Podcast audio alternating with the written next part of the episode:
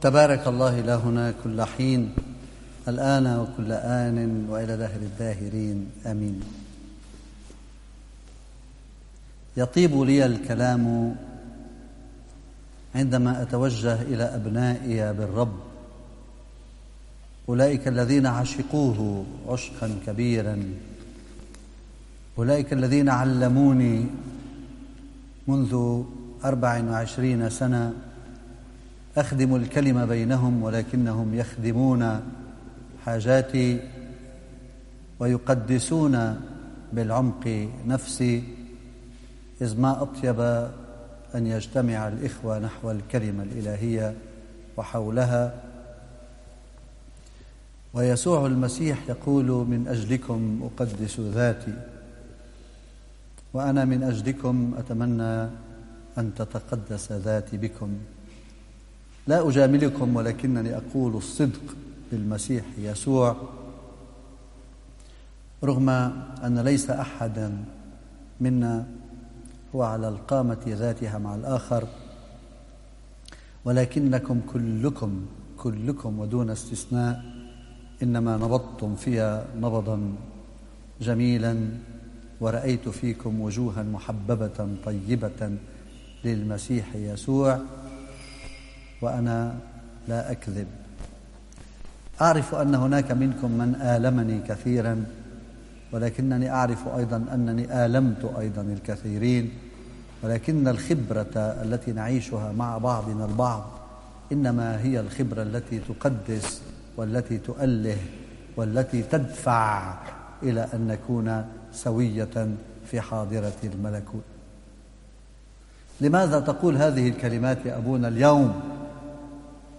أقول هذه الكلمات لأن خبراتنا كثيرة ولأن الدنيا تقودنا إلى أن نختبر أوضاعا مختلفة.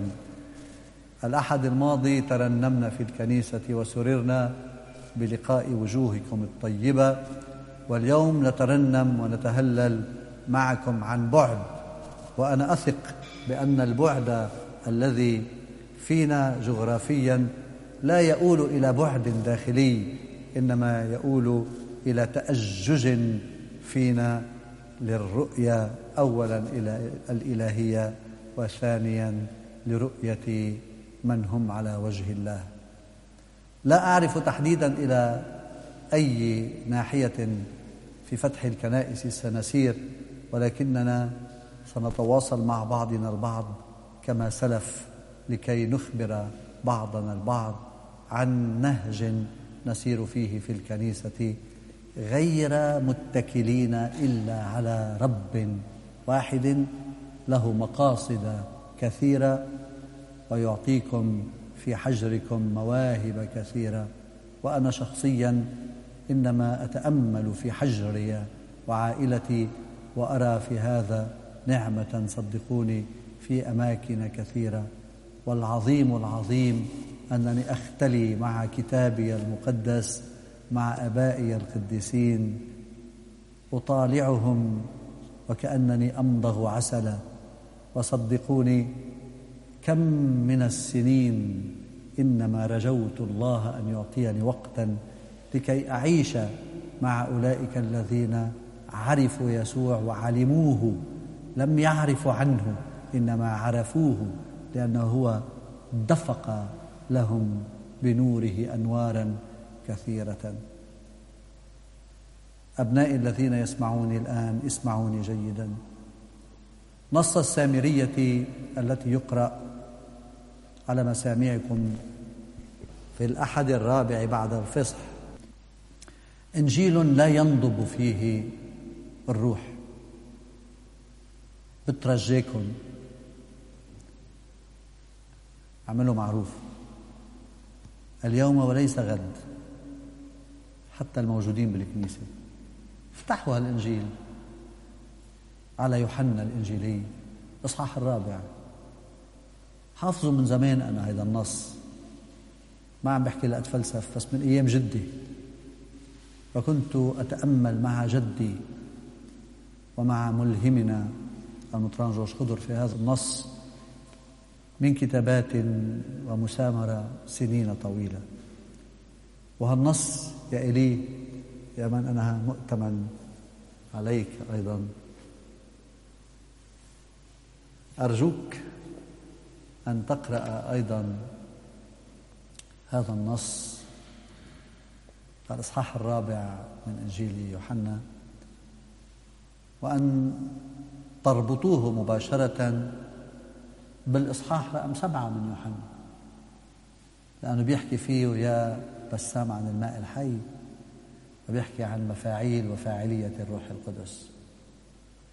إذا النص الإنجيلي الرابع من يوحنا مرتبط حتما بالنص الإنجيلي في الإصحاح السابع. اقروها الإصحاحين اليوم كرامتي.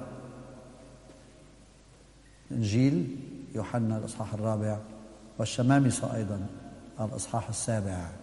وسترون غوامض تكشف لكم يا جان سترون غوامض تكشف لكم حتما.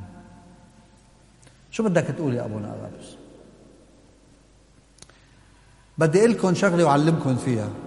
إنجيل يوحنا إصحاحاته الأولى مرتبطة بالإصحاحات الأخيرة حتما هذا في اللاهوت. ويوحنا الإنجيلي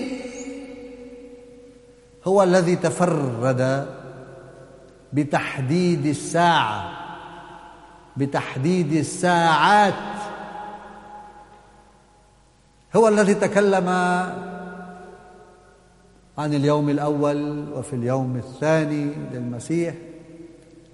هو ذا الذي تكلم عن صلب يسوع المسيح في الساعة السادسة.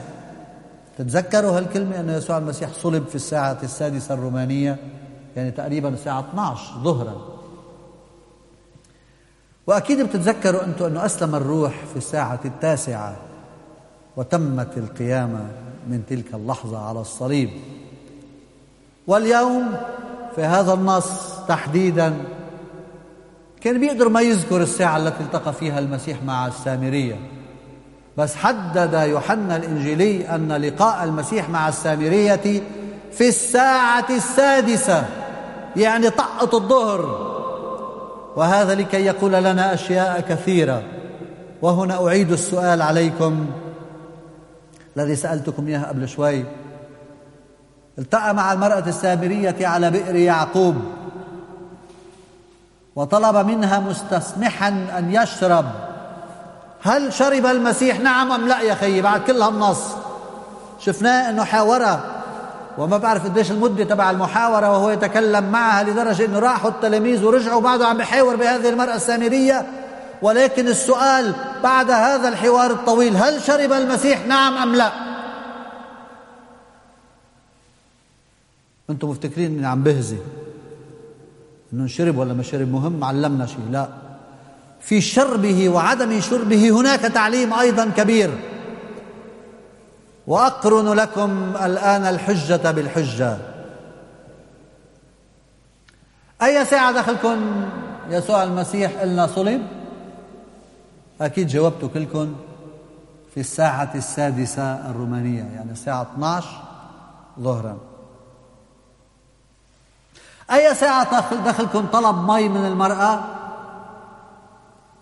في الساعة السادسة رومانية 12 ظهرا. ما عني لكم شيء. أنا عنها لي الكثير بعد قراءات عظيمة من آبائنا القديسين الذين مدوها لنا بالروح القدس. تتذكروا يسوع المسيح قبل أن يسلم الروح ماذا فعل؟ أكيد بتتذكروا كثير منيح أنه عندما رفع يديه أو رفعت يديه على الصليب قال أنا عطشان. أنا عطشان. جابوا له مي ولكن يقول الكتاب المقدس في يوحنا تماما في الساعة السادسة هذا لم يشرب. يسوع المسيح على الصريع لم يشرب ولكنه عطشان. ما هذه المفارقة؟ طلب من المرأة السامرية أن يشرب. وقال لها أنا عطشان نفس الكلمة ولكنه أيضا لم يشرب من مائها. وتقولون لي لماذا؟ لماذا لم يشرب يسوع؟ لأن طعام يسوع فسر لنا يوحنا في آخر النص أن طعامه والشراب هو أن يفعل مشيئة أبيه.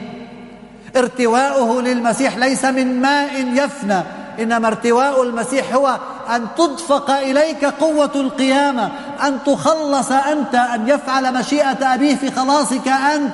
عطشه هو من أجلك عطشه عليك للخلاص. من أجل هذا حاورها المسيح واقتنس قلبها إلى الخلاص.